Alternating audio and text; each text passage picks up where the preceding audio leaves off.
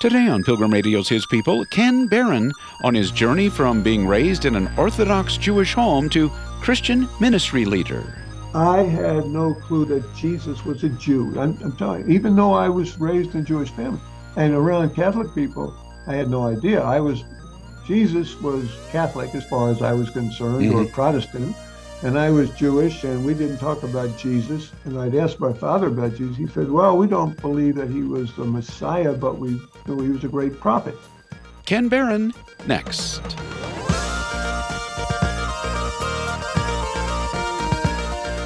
It looked very unlikely Ken Barun's life was headed in a good direction when he was in his 20s and homeless. However, after a series of various leadership positions, today Ken is a senior consultant with the Billy Graham Evangelistic Association, and prior to that, he was executive vice president. Ken is quick to give all credit and glory to God. Ken, tell us about your family life as you grew up.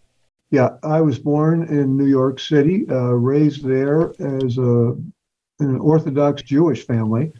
Uh, Orthodox then, uh, more conservative later on as my parents aged, and uh, uh, had a pretty, I guess, normal childhood. And then when I got into high school, I started to test out a few things. That was back in the you know early '60s, so it was uh, quite a transition in our culture back then.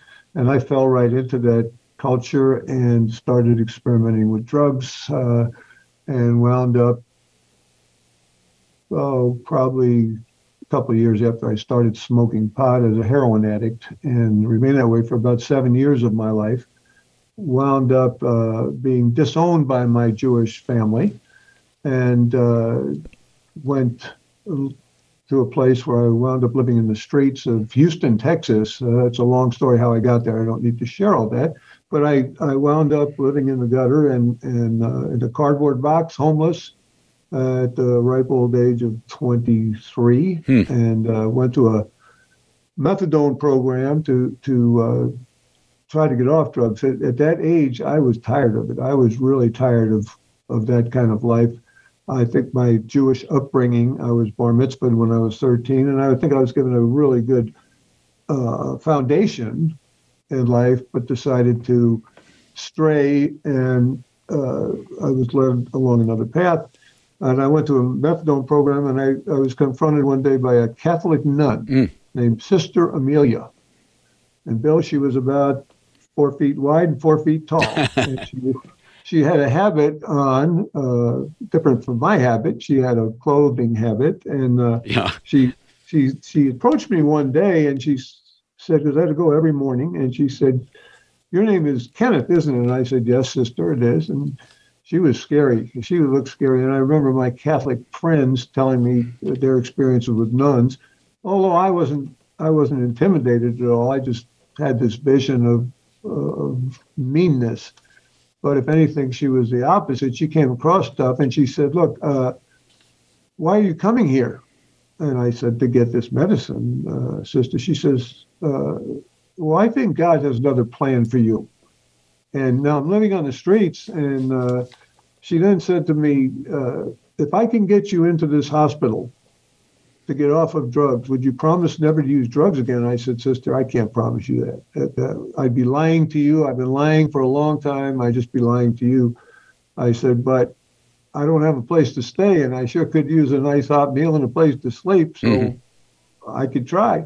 And that started on the recovery process uh, following that, I went to a treatment program in Houston that was just starting, and that was a therapeutic community. That was a three year commitment to that program. Very, very difficult, all run by ex addicts and ex convicts, no professional, so to speak, people. Mm-hmm. Uh, we got everything donated food, clothing, cars, whatever it was. And we, I progressed there, graduated from the program, but stayed there for 11 years and became through a series of strange events that only God could could uh, orchestrate, I I became president of this organization, and that uh, that was very different. Uh, I actually uh, had been married for a short time uh, once before and had a child. That was my actual motivation to go into the drug program in the first place. I didn't have any legal entanglements hmm like a lot of people did, but I went into the program. It was very tough. Uh, my wife divorced me, of course, immediately, and then uh,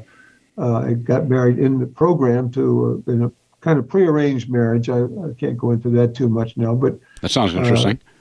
Had three boys. Yeah, it's a very interesting story, but we don't have time on the air to talk about it. I mean, I'm not afraid to talk about Yeah. it, but just don't have time. Mhm. And then uh, uh, we started some cottage industries. We were making football equipment for the NFL and using the residents of the program and this big building that we had acquired uh, called the William, it was the old William Penn Hotel in a very bad part of town.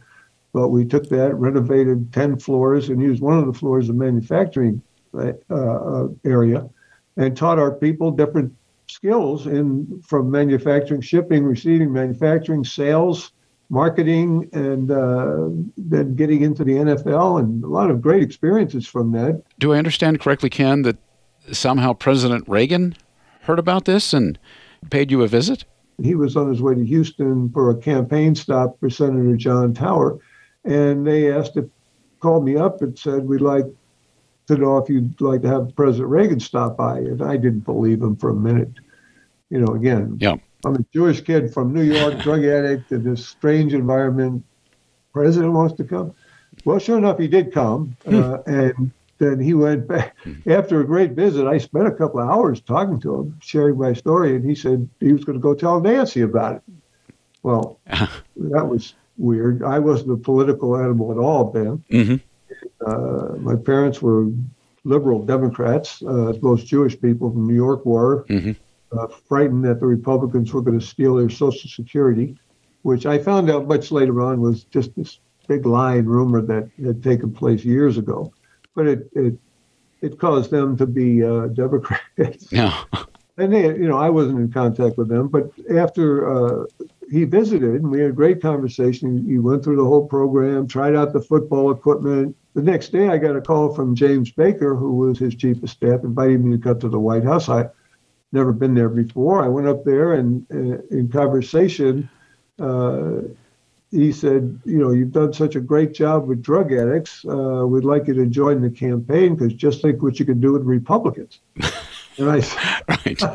okay. I joined the campaign in Texas and worked on the Reagan Bush 84, worked on that. And then after the, he, the president won in a landslide, they offered me a job. They needed to get 3,500 people there, and I never thought they'd accept me up there. But I wound up going to Washington, taking the job as uh, Deputy Assistant Secretary of Public Affairs for the Department of Health and Human Services.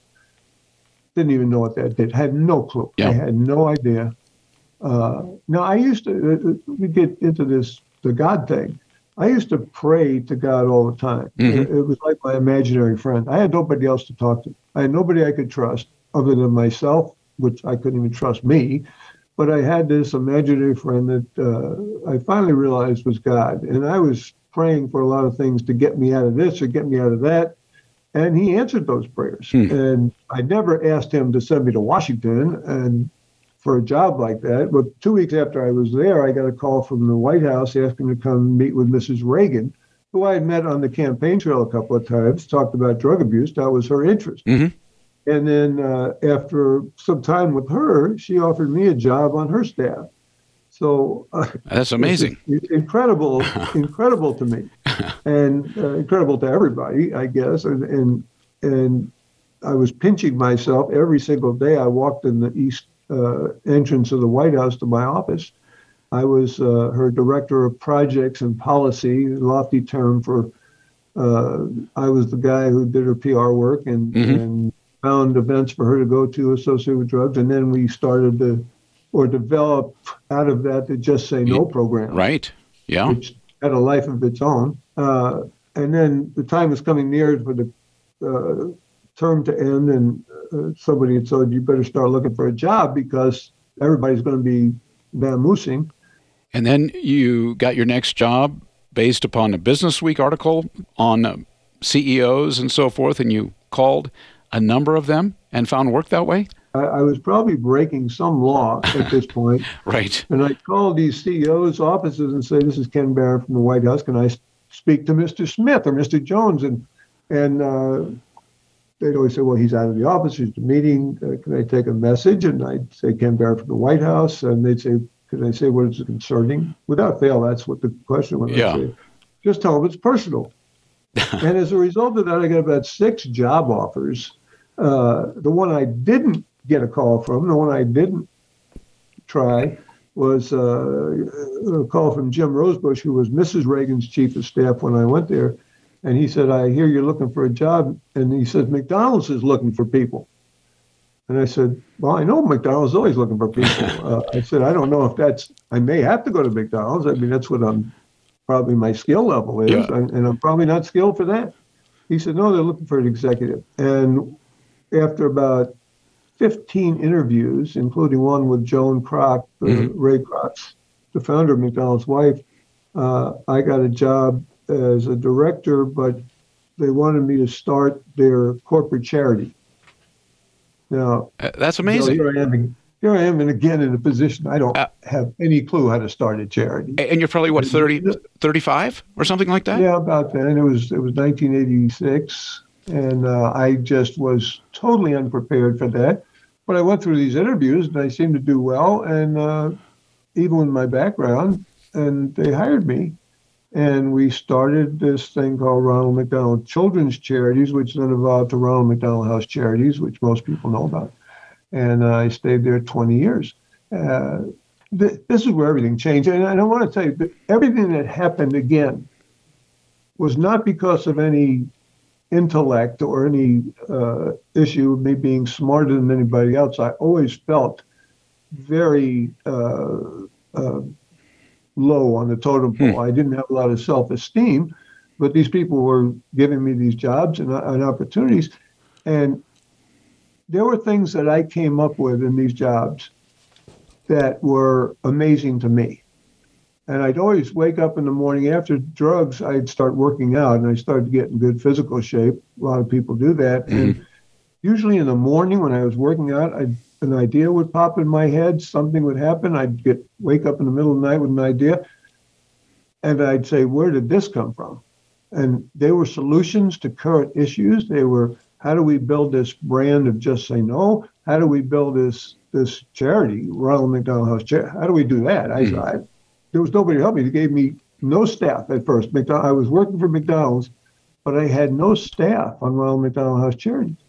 Uh, eventually, after making friends with the CEO of McDonald's, he gave me a couple of people as a staff, and then we started with three hundred thousand dollars in our budget to give away to different organizations. There were about ten Ronald McDonald houses that had already been started, and they were independent of McDonald's. McDonald's just let them use this name, and it seemed to catch on, as you know. And uh, then I started getting these ideas on how to make this. It became very complex uh, in the way this worked. And again, no foundation experience, no fundraising to speak experience. And these things, PR experience now I gained from the White House, mm-hmm. a little bit of legal from running the drug program, but not enough to do something this major. And uh, it just built and built and, and during that time I came to Christ. I'll come back to that. But in when I left there in 2007, I felt this calling to leave. Uh, and God set it up. So I left. And of all things, uh, the guy who led me to Christ happened to be on the board of BGEA and Samaritan's Purse. Called me one day and said, You know, I, I know you're probably thinking about leaving McDonald's. Why don't you come down and help with Samaritan's Purse and Billy Graham. I said, You're crazy. My guest today on His People is Mr. Ken Barun. He is Executive Vice President of the Billy Graham Evangelistic Association. He's been telling us really how, how God has uh, really revealed to you leadership gifts that you obviously didn't realize you had at first, but as this snowball kind of got going, you you you were shown what these gifts were, and you had mentioned that you had started the charity of the Ronald McDonald House. You were hired for that, and you came to Christ, and you were about. I wonder if we could possibly come back to that for just a moment. As I understand it, you were at a restaurant. You accepted Christ at a restaurant table. Do I understand that correctly? Yes. Uh, let me go back just a hair. Uh, when I started a job at McDonald's. Now, Ronald McDonald houses, I don't want to take any, anybody think I'm taking credit for anything because I'm not, but uh, it's all God. But the Ronald McDonald houses were already started, but there were just a few of them. They, again, they were independent of McDonald's. Mhm. I was working for McDonald's to start this bigger charity that would encompass everything, uh, all kinds of. In fact, I had to come up with what we were going to do, and uh, obviously we focused on children. But I, I met my my friend who became the guy who led me to Christ at a Ronald McDonald House in Atlanta, Georgia. He had one McDonald's restaurant. His name is Paul Saber. He was on the board of Billy Graham and Samaritan's Purse. Hmm. Now, I didn't know that at all. My father used to watch Billy Graham on television when I was a kid. And it was after synagogue. Again, remember, Orthodox Jew. Interesting. After synagogue on Saturday afternoon, my father would be watching this Christian television program. I couldn't figure out what he's doing, but I wanted to go out and play with my friends, and he wanted me to watch this guy preaching about this person called Jesus. And uh, I remember kids chasing me home from school, telling me I uh, killed Jesus, and I couldn't. I didn't know what they were talking about. I said I didn't kill anybody, and I don't even know who Jesus is. But then things started to come together for me. But later on, uh, I met my friend at McDonald's at around McDonald's. He owned one McDonald's restaurant in Atlanta, traded it to somebody in Albuquerque, New Mexico, for two restaurants. Eventually, wound up having 14 restaurants in Albuquerque.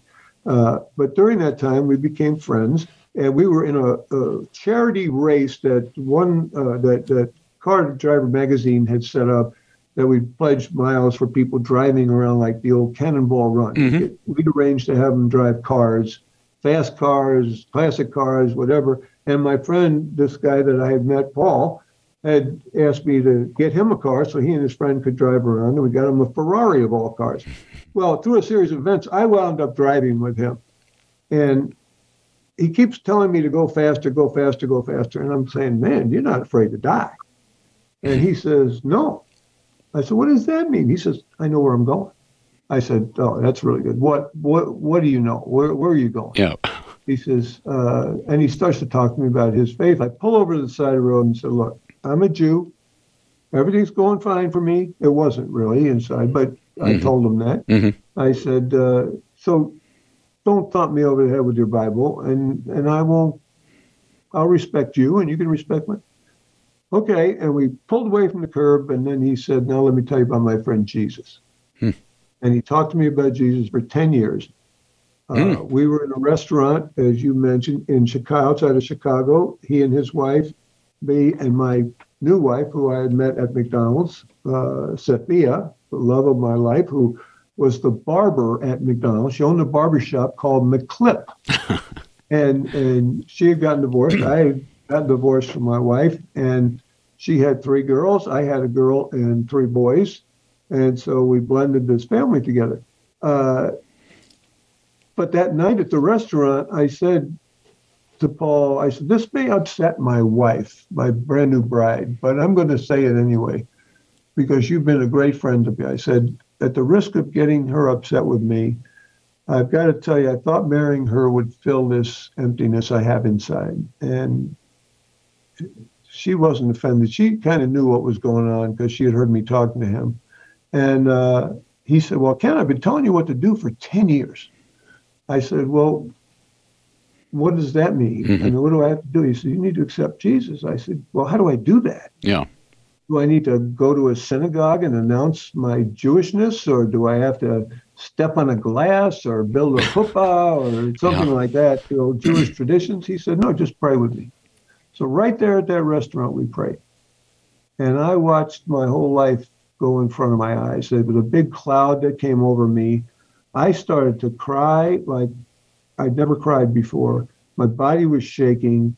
Uh, when we finally said amen, uh, was this I was drained. I was drained, but I had life. I mean, I felt fulfilled. I felt completed, which I, I'm using that term, but he had told me what I would become as a completed Jew. hmm And I had no clue, and this is very important to realize, and because I keep studying this, I had no clue that Jesus was a Jew. I'm, I'm telling you, even though I was raised in a Jewish family, Jesus was Catholic as far as I was concerned, or Protestant, and I was Jewish, and we didn't talk about Jesus. And I'd asked my father about Jesus. He said, "Well, we don't believe that he was the Messiah, but we knew he was a great prophet." Okay, that's as much as I knew. Yeah. I did not realize that Jesus came to earth that that God had sent his son to take our sins, but he focused on people of Israel. Mm-hmm. No clue that he he was born, he lived, he died, he was resurrected as a Jew. Christians didn't even exist. Now, I'm a Jewish kid. I had no clue of that. And then I started to read the rest of the book. You know, I had to, and that's what I tell people. I read the rest of the story, I opened my mind to that. And I realized that Jesus was sent for me and you, Bill, of course, but sent for all of us. Yeah.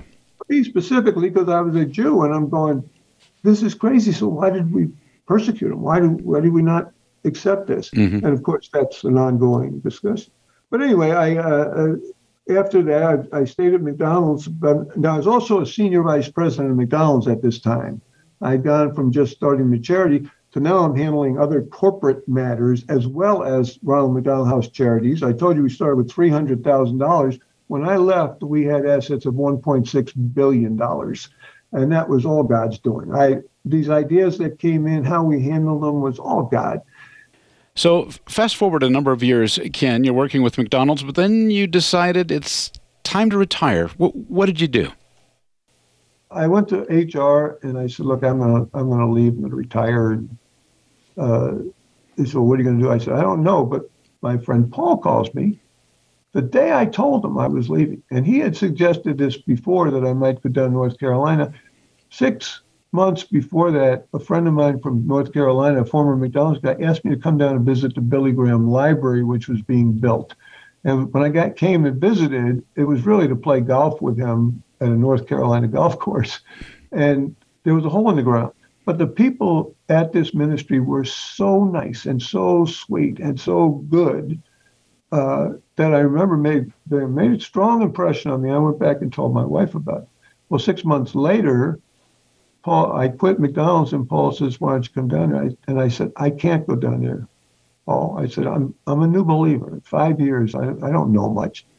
He said, and I was being discipled by a pastor and some other guys, but didn't know much at all. Mhm. And uh, he said, "Well, why can't you go down there?" I said, "Because they're all Christians. I don't know what to say or what to do." And believe me, it was a struggle Hmm. the first couple of years I was here, figuring out the terminology and and the way you approach people. And some of the, I didn't know the difference between discipleship and witnessing to people. Hmm. Uh, but I learned, and I kept my mouth shut, and my ears open. And Franklin was great to me, Franklin Graham, who was my interview here, Mhm. and uh, he. I, I probably never would have passed the, the employment test today, knowing what I know now.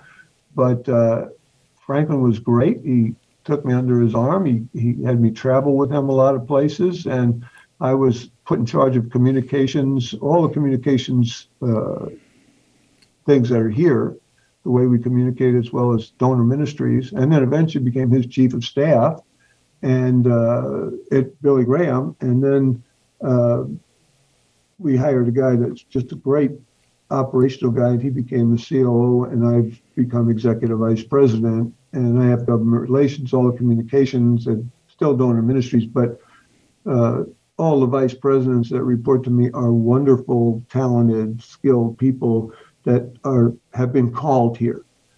You've got to be called here. Uh, we've seen people come and we thought, think they're going to work out, but they're not called, and you can see that. Mhm. And all my focus has gone on Jesus. There's been a lot of things that have happened since I've been here. I had a daughter. My oldest daughter died. Mm. Uh, I wound up.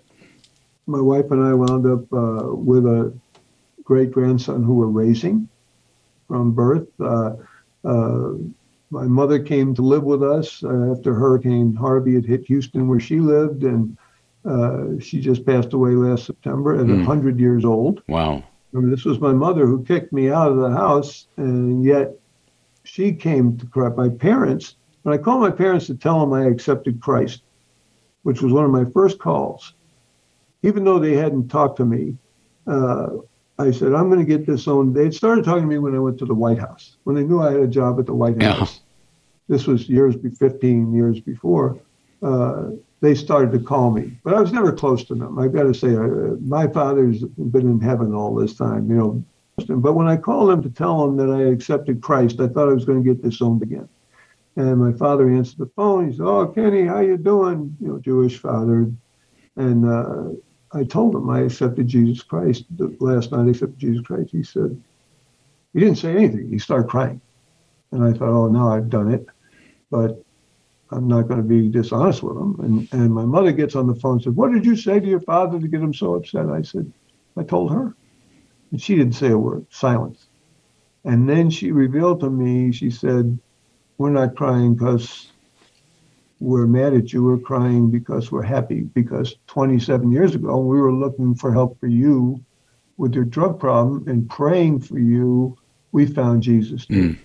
So they had been for 27 years Messianic Jews practicing in Houston, and I, because I wasn't talking to them, I didn't know that. Even when they talked to me in, at the White House, I didn't talk to them long. They just wanted somebody to get a tour. My Aunt Sophie or somebody's coming through Washington. But uh, mm that was a blessing. But my, my dad died and then my mother died. My brother, who was older than me, he died. But uh, I was fortunate enough to, to be equipped to lead him to Christ before he died. Uh, he was gay and uh, hmm. struggled with that all his life, but he was in a nursing home in Houston, and I had the opportunity to pray with him. Uh, but there have been some tough times in this struggle too. Financially, it's been a struggle. Uh, even though I've had these great jobs, it, it, financially, God, God pruned me mm-hmm. and had me focus on the gospel. And Franklin and Will Graham and uh, uh, Edward Graham and Cissie Graham, all these people that are part of the Graham family have just been tremendous mentors to me, as well as Mr. Graham when he was alive. I, I got to know him. And uh, the other people were Billy Graham, Cliff Barrows, George Beverly Shea. Those people were all alive when I was here and very much influenced me in in the area of humility. Any advice for those of us, uh, those listening to this, uh, in sharing that good news with our family or our friends? I think I go back to how I came to Christ in that time with my friend Paul, and uh, never give up. That's the advice. He worked on me for 10 years, 10 years, and never gave up on me. And I think if anything that I would advise people, even though you don't, you're, there's somebody in your family or your friends or uh, somebody you know, uh, never give up on. That's what I would say. I think that's the advice. Don't ever give up. Franklin Graham is very strong on don't ever back up, don't ever give up, don't ever, uh, don't be afraid, and speak the truth. And that's what I would say with your friends too, with those that you want to know Christ. You've been listening to His People on Pilgrim Radio. Many thanks to our guest, Ken Barun, Senior Consultant with the Billy Graham Evangelistic Association. Previously, he was Executive Vice President of the ministry. Coming up on tomorrow's program, it's A.S. Ibrahim on understanding Islam and reaching Muslims with the gospel. Befriend a person and love to get to know the person ask about their family, their siblings, why they came to America.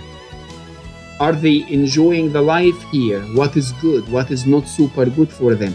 Just sincere conversation. But then I encourage everyone also to begin a conversation around religion. What? You're asking us to talk about religion? We don't talk about these things in America. But Muslims do. That's tomorrow at the same time, right here on His People. Thanks for listening.